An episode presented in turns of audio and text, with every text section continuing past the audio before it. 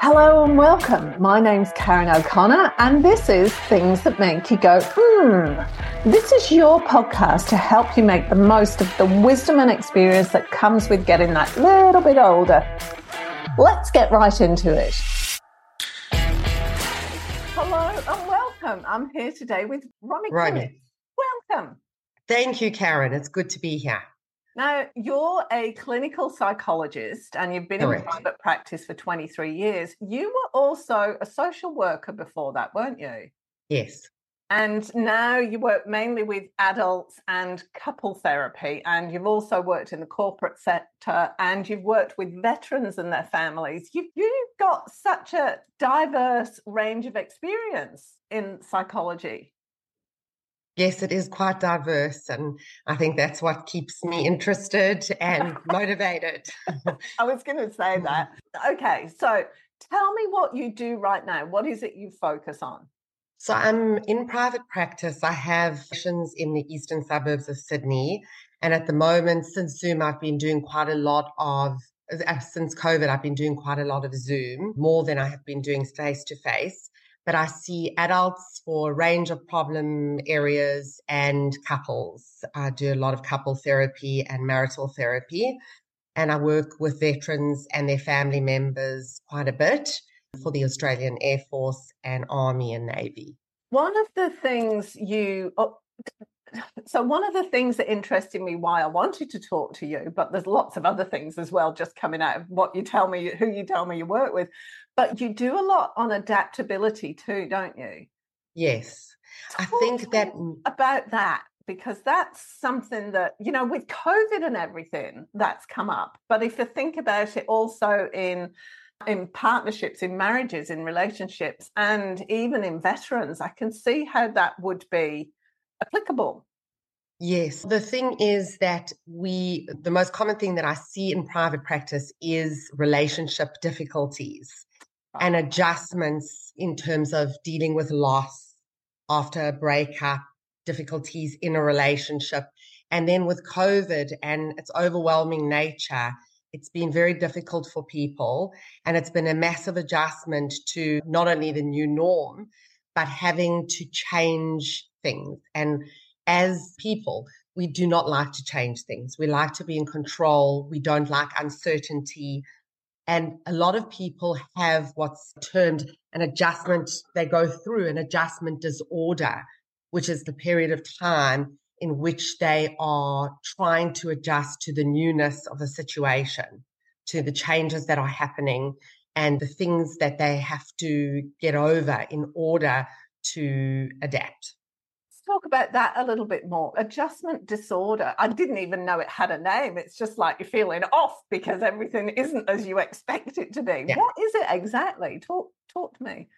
So it's when there is a lot of stress that is coming outside of you. Generally, there are three most the most stressful life events are death of a loved one. And these are normed across populations and universes. The second is breakup of a relationship, and the third is moving. And those are seen as the three most stressful life events that any human being can go through in a lifetime. So if you go through one of those, that is a massive adjustment. You have to process this. And a lot of the time, people label themselves, they say, I'll see a, a client that will say to me, I'm suffering from anxiety or I suffer from depression. And often they do. But a lot of the time, what they are doing is reacting to a situation which is extremely stressful or traumatic. And that's where I think we can get to with a lot of the time, people are actually going through trauma and don't realize they're going through trauma. Like, for example, COVID is a trauma. It's not just reacting to something that's stressful in the environment, it's actually traumatic which means that when we go through trauma, it's not like what we go through in everyday life. It's an overwhelming event or situation which leaves us feeling quite helpless and powerless. But the important thing there is that we aren't able to process what's going on at the time. And that's the difference. That's the difference with regards to a trauma or something that's just stressful or makes us anxious is that our rational brain isn't able to process it because it's so abnormal. And then this requires the organism, the person, to have to adapt. And this is very difficult because we can't adapt to something that we don't understand rationally. In amygdala fires, our emotional brains are working, our rational brain shut down, and that's when we go into that fight flight response. So we are reacting to this very stressful thing. And we can't adapt unless we understand. And when we can't process, we can't really understand. So that's why sometimes people need to come to therapy to get to process what's gone on so that they can adjust better to what's happened. And the biggest fear of trauma is the fear of it happening again. So a lot of that is sometimes it's based on something real, as in it could happen again, but a lot of the time it's the fear of it happening again. And we can deal with the symptoms of the traumatic situation, but we can't really change it or forget it. And so we have to adapt. We have to live with it. We have to almost take it and understand it. But in order to do this, we have to have compassion towards ourselves and not be hard on ourselves and give ourselves time to adjust. But in the fast paced life that we lead, we don't give ourselves time. And we're very judgmental of ourselves as well, aren't we? Yeah. Or we can be. I'm t- talking about myself here. We, if we're not performing at 100% or we go, oh, what's wrong with you? You just want to sit on the lounge instead of actually getting on with your life we're very judgmental about that. And a lot of it comes from us.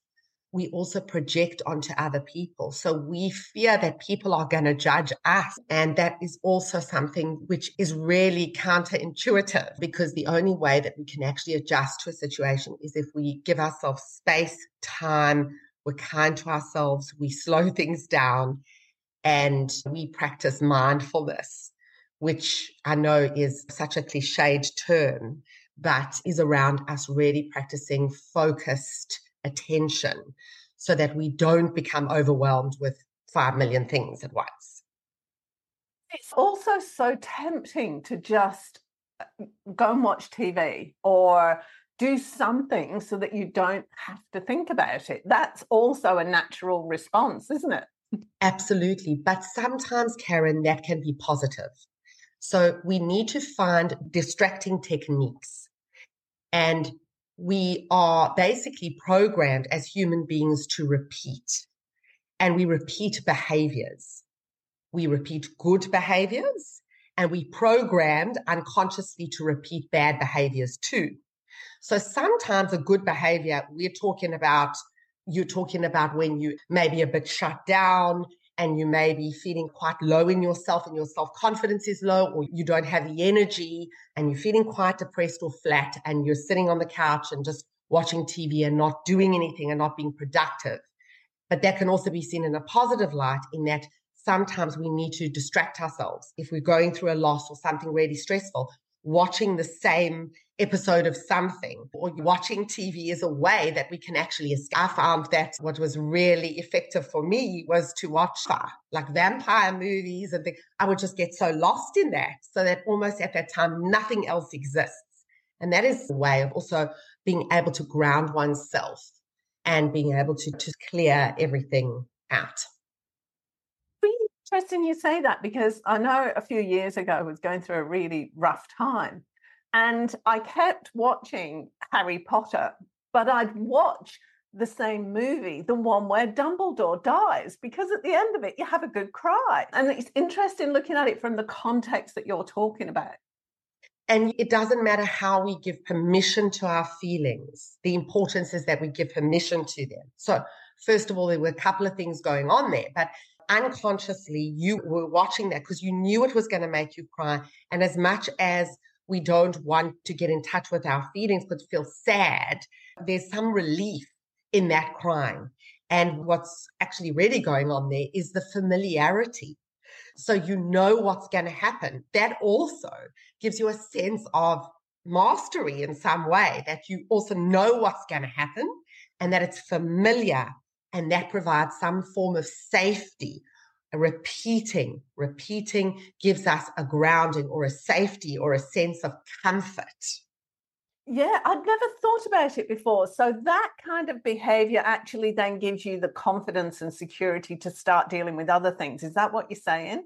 Yeah, or just it's uh, like almost the familiarity that you're drawn to, the knowing, the familiarity, the sense of even knowing that at the end you're going to feel sad, watching it, knowing what's going to happen. How you get, see children get so excited when they know a story and you tell them the story, and then this happens, and then that happens, and it's it it gives us that confidence, as you say, yes, and that repetition, and that's a good repetition. But there are negative ways in which we repeat. So we repeat familiar things, and familiar things to us could be if we had gone through something quite traumatic in our childhood. And for example, we might be drawn to partners in relationships that are similar to maybe our caregivers or that behave in similar ways. So sometimes, like you can see with alcohol, we might be drawn to people that have problems with alcohol if our parent figures had were abusing alcohol. And we think but we want the exact opposite for ourselves. So why are we drawn to that? Or why do we turn to alcohol for comfort and things like that? Yes you can say because we were we saw that was our role models but it's also something it's basically familiar. And we will unconsciously repeat behaviors and it gives us some kind of a gratification. You said it can be the repetition can be either positive or negative. Do we have any control over that? It's very difficult to recognize those negative repetitions. Like we don't even know they're going on sometimes. No, you're totally right because 97% of our mental life is unconscious. So then we are going to look for comfort in the repetition because we don't even think about it. Exactly. We're not present to what's going on. We're not aware of it in any kind of way. It's just the way it is. But it's very hard for anyone to get their heads around why you would unconsciously or consciously find oneself in a situation which is really bad for oneself and which you hate there is some familiarity, and familiarity is safe. And so, as you say, then how do you stop yourself? Because it is an unconscious process, or largely, it's a very unconscious process. So, entering therapy sometimes helps because you can explore that trauma or that or those difficulties with a therapist which can help you to understand yourself better and help you to develop some self awareness so that it's you're less likely to just go and impulsively repeat. And a lot of it is to make an effort to acknowledge and to really resist those pre existing things. So to be able to say, this is what I have done in other relationships, or this is what my behavior's done. And by repeating that behavior, it's familiar and we keep on doing it again and again. But what we need to realize is that repeating the same behaviors is not going to give us a different result. It's only going to give us the same result. And sometimes we really have to show that compassion towards ourselves for what we've been through instead of being harsh on ourselves. Because I see a lot of people that are so harsh on themselves. Why did I go into the relay? Why didn't I know? Why didn't I stop myself? How am I going to do it again? Which is a hard, and I know there's anxiety and that it's it's like how can i prevent myself and i can't carry myself out of it? But if we go with the approach of I, I realize that i have these patterns i realize that i'm drawn to the familiar. Maybe a parent figure that left and then i find myself with people that tend to leave me. And yes of course that isn't conscious but there are might be some things that we can call sort of red flags or things that we can see right from the beginning that we just ignored. And now we can just take a step back and give ourselves that space to go, okay, I can, I tend to do this, say this in one's own mind, process it, and then we can't guarantee it, but try to look for the things that will tell us that this may be less likely to happen. Really important point, and I've only just understood it now. Like I know most of the theory that you're talking about, but the mere fact that naturally we will look for the things that are familiar over anything else and we're not even i'm not even aware that's what i'm looking for. I'm looking for familiarity and just being aware of that fact then gives me more choice. Oh okay. I'm just that's what i'm looking for. I don't know I, and i haven't thought my way through how what i do if i if i was looking for something familiar. I know that's the next step but that just that one sentence, we automatically look for familiar things. That's what we go to. That's huge. Mm. And we also almost, it's a difficult thing to grapple with, but we also do it because we want to make it better. We want to change it. So, in the example of maybe a parent figure that left early in one's life, and we maybe go for someone that does the same thing or has patterns that are the same or is away all the time, we want to then make it maybe different in some way so that we can gain that, that we can gain this gratification of a sense in that we can right a wrong. So that person doesn't actually, they might have similar patterns of behavior, but they don't. So we sometimes repeat things to change them or to, and it's hard to really understand because it's such an unconscious process, but we almost want to right a wrong. So sometimes if we like redo it, we almost redo something in the present. So we maybe go for something familiar, like a partner that's never available. And we had in our history a parent figure that left and that we felt abandoned by. And then we find a partner who is familiar in some way because they're not around much. And in some way, we're trying to right the wrong. So maybe the familiarity of that, and then to make it right, that person maybe is distant but doesn't leave altogether. So, say you recognize, you begin to recognize that pattern in there. How do you break it? By either entering into therapy, which can help us to understand ourselves, process things, become more self aware, look at these patterns of behavior without just like leaping into it with this hope, oh, I hope I'm not going to do this again. So maybe by trying to uncover what it's about and understand it. Ah, so maybe I'm doing because it's unconscious, one doesn't maybe even realize it even if it appears obvious. So, when you're saying you've got to try to understand what it's about, is that your motivation for doing it that you're talking about there, or when one sees that there's perhaps maladaptive ways of coping? Other people are noticing, you're noticing that you are getting out of control. Maybe with alcohol, with drug, with sex, with relationships, with fighting with everybody, and you or other people are noticing that this is maladaptive and this is really affecting you. But it, I suppose what we need to really say is that it doesn't have to really affect you and really be so bad for you to want to change it. And remember that there's some gratification, there's something familiar in the familiar. So that's why we might not, we might recognize it, but we might find ourselves being drawn into the same behaviors obviously we're getting into alcohol is an addictive substance, drugs, they're neurologically addictive. But the there are patterns of repetition, there are triggers. And most of what we're saying is that those triggers are often, it's often unconscious to us, but there's times when it's conscious.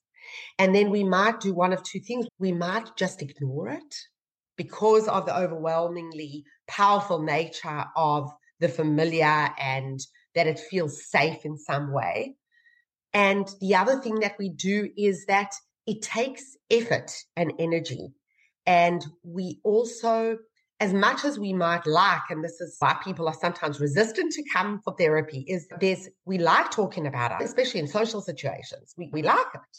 We like going on a date and someone asking us about us and being interested in us and us being able to talk about ourselves we all have that narcissistic part inside of ourselves that wants to that really wants people to be interested in us and wants to be seen and all of that but there's also hmm.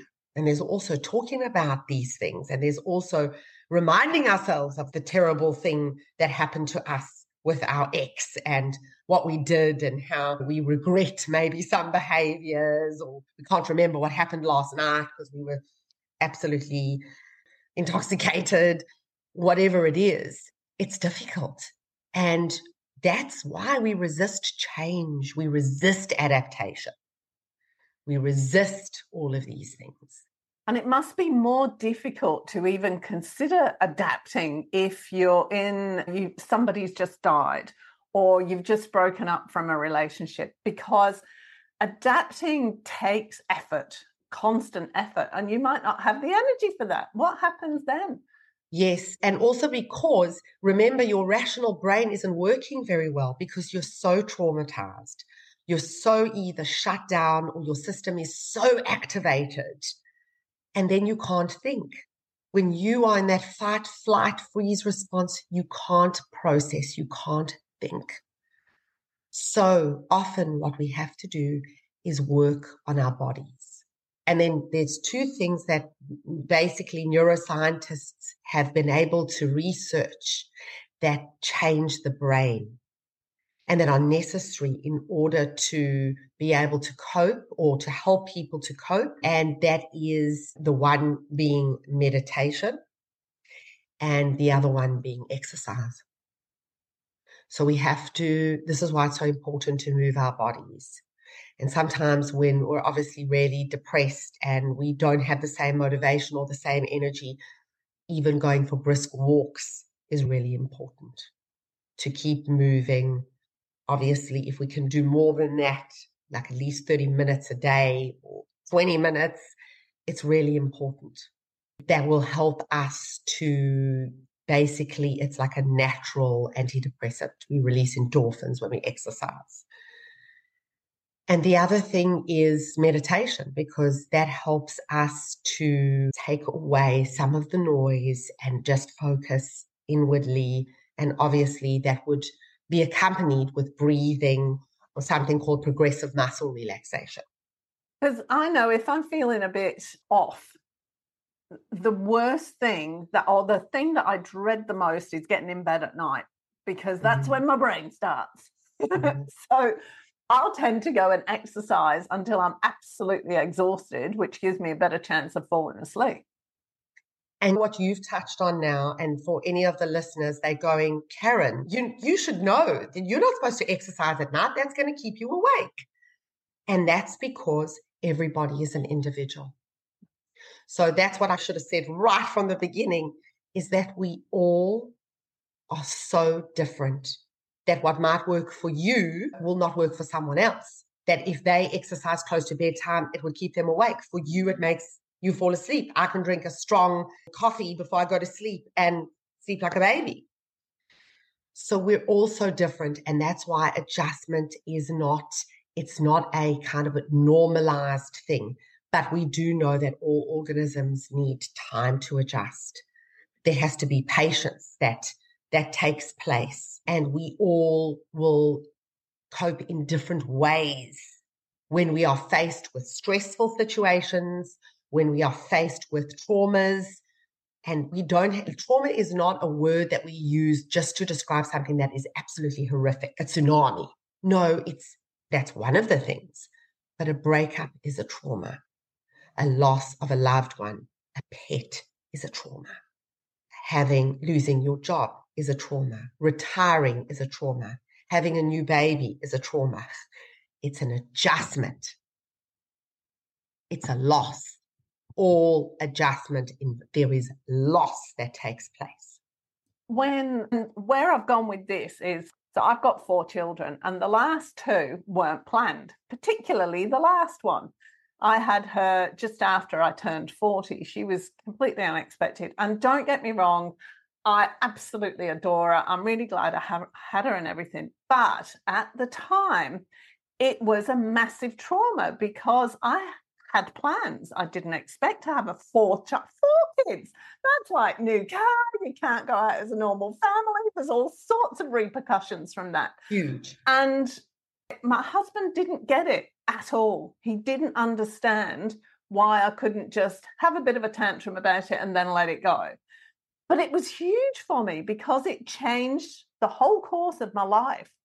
And I don't know that I've ever really processed that trauma because I never thought of it as a trauma. I think that's where I'm going with it. I never thought of it as a trauma. Absolutely. That even, and I think also it's society's expectations on us that when you know you have a baby and a new life and you're a, becoming a mother even for the fourth time is something that you need to just see as a blessing. Mm-hmm. but i think there's also obviously the other side that it's huge. It's huge from so many perspectives. And it's interesting because i suppose we i'd like to ask the question around how was it for your husband? And would you really have known how it was for him that maybe he didn't express it properly? And that somewhere your emotion put him in touch with his emotion around it and the massive adjustment that had to take place for him too. Yeah, and no, so I've sometimes no too self-absorbed. but sometimes that's a defense mechanism against having to feel the overwhelming nature of what it would be like. How am you know I'm going to support my partner the rest of my children a new one. Also, that whole thing of like, how can we say, oh, but this is going to affect our travel plans? This is going to affect everything. I don't want this, but yet there's this part of us that's like blessed that and wouldn't regret it now for anything. But it's huge. It's absolutely huge. And you're talking about having a fourth child and how massive that is. Even to have a first child or a second child or whatever. It's such an adjustment. When I had my first child, I couldn't process that I was actually going to have a human being. I thought I was going to have ET, like I was going to have an alien. I couldn't understand how I could have a human baby. And I thought, this is the strangest response to a pregnancy is that I can see other people have human beings. But somehow it was hard for me to believe that I would have a human being. And then when the baby came out, I was like, wow, it's it's human. Crazy. It's interesting you're saying that because the number of people who say, "Oh, when I have a baby, it's not going to impact my life," dude, you got no idea. Absolutely, absolutely. So even positive life changes, getting married, mm. all these things. Obviously, it's, it's incredibly exciting, but the thought of being with one person for the rest of your life is frightening, overwhelming, anxiety provoking, and it's just scary. And you're going to have that part of you that feels the loss. So, all adjustment, coming back to that whole concept of having to adjust to things takes time. It is good and bad. There's post traumatic growth a lot of the time. It's not all doom and gloom. Sometimes we have to go through something really difficult and I think in some ways that's what's happened with a lot of us with regards to COVID. The things that we appreciate now, which we didn't appreciate or really think about before. We just took for granted. It's interesting. I was talking to another psychologist about this the other week about how, and I hadn't considered it before, but the people who struggle most to adapt are probably the ones who struggled most during COVID. So I'm the kind of person, ADHD, who will move house every couple of years because I get bored. So I'm just like, give me some change. but that's now familiar to me. That's now a familiar pattern. If I get upset about something, I go, I'm moving house. That's my first response because then I've got something else to think about. Yeah, something else to think about, but also there's partly in thing. Remember, when we say that your traumatized brain or your emotional brain takes over your rational brain. It looks like this is really negative, but this is how we survive as humans.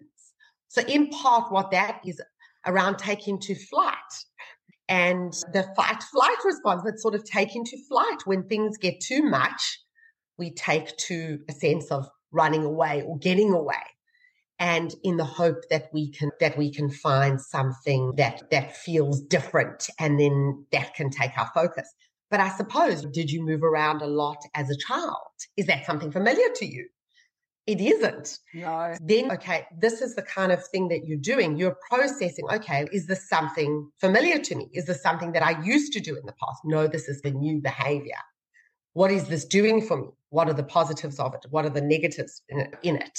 Are there negatives in it? Or maybe it's a really good thing. Considered that, looking at what the positives and negatives are in that kind of response, because when we judge something, we judge it negatively. We rarely judge something, particularly about mm-hmm. ourselves, as a positive. We always look at the bad side. Yes. But yet, a lot of the time, when we are unconsciously repeating, we tend to actually repeat the negative.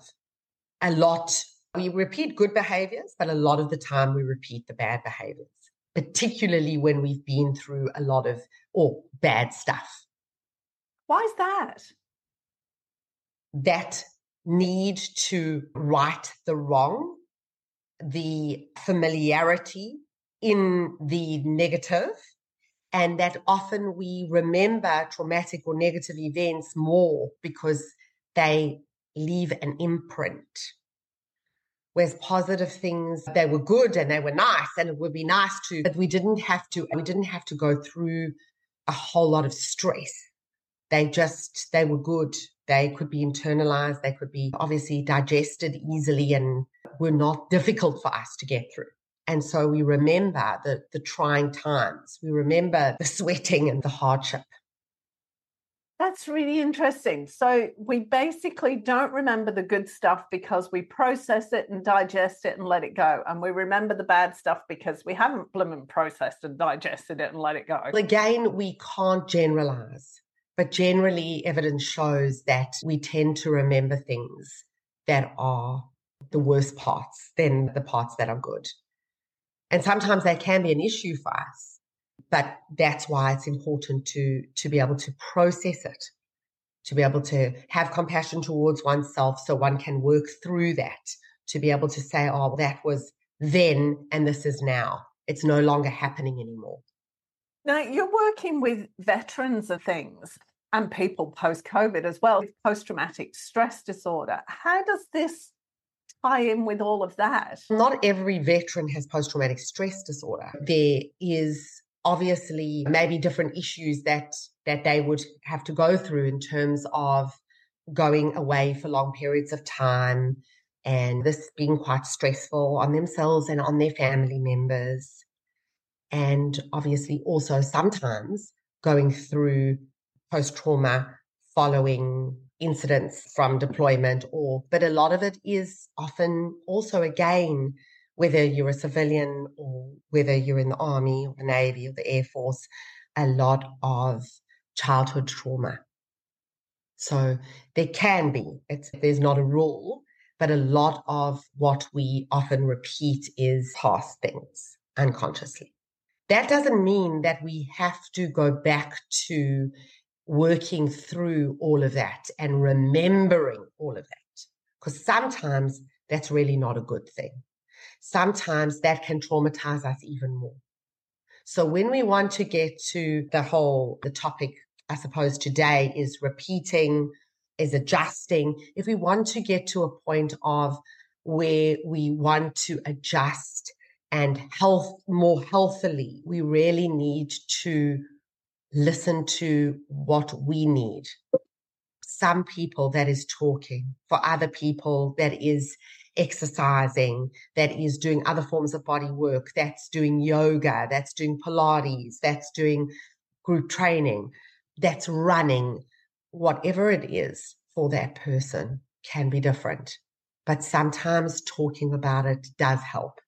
But it doesn't mean we have to go into every nook and cranny and deal with this and when, you know, your father left it. What's important is to be able to do grounding exercises to ground ourselves in the present moment and to recognize when we tend to do things that are maybe self destructive, not good for us, so that we can try to recognize it.